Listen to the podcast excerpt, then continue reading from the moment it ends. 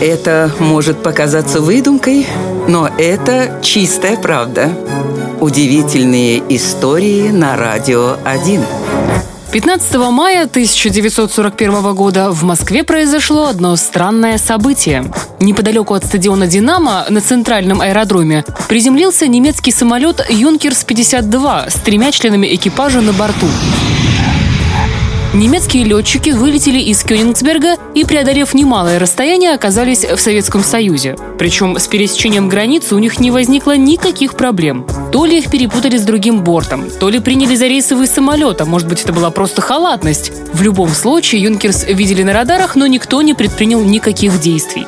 В итоге, когда немецкий самолет приземлился в самом сердце Советского Союза, это вызвало немалый переполох. Виновных в этом освободили от занимаемых должностей, но, что самое странное, самолет вместе с пилотами вернули обратно в Германию. И зачем он приземлился в Москве, это остается загадкой. Есть, конечно, конспирологическая теория, что так Адольф Гитлер передал личное послание Иосифу Сталину накануне Второй мировой войны, но это звучит как совершенно удивительная история.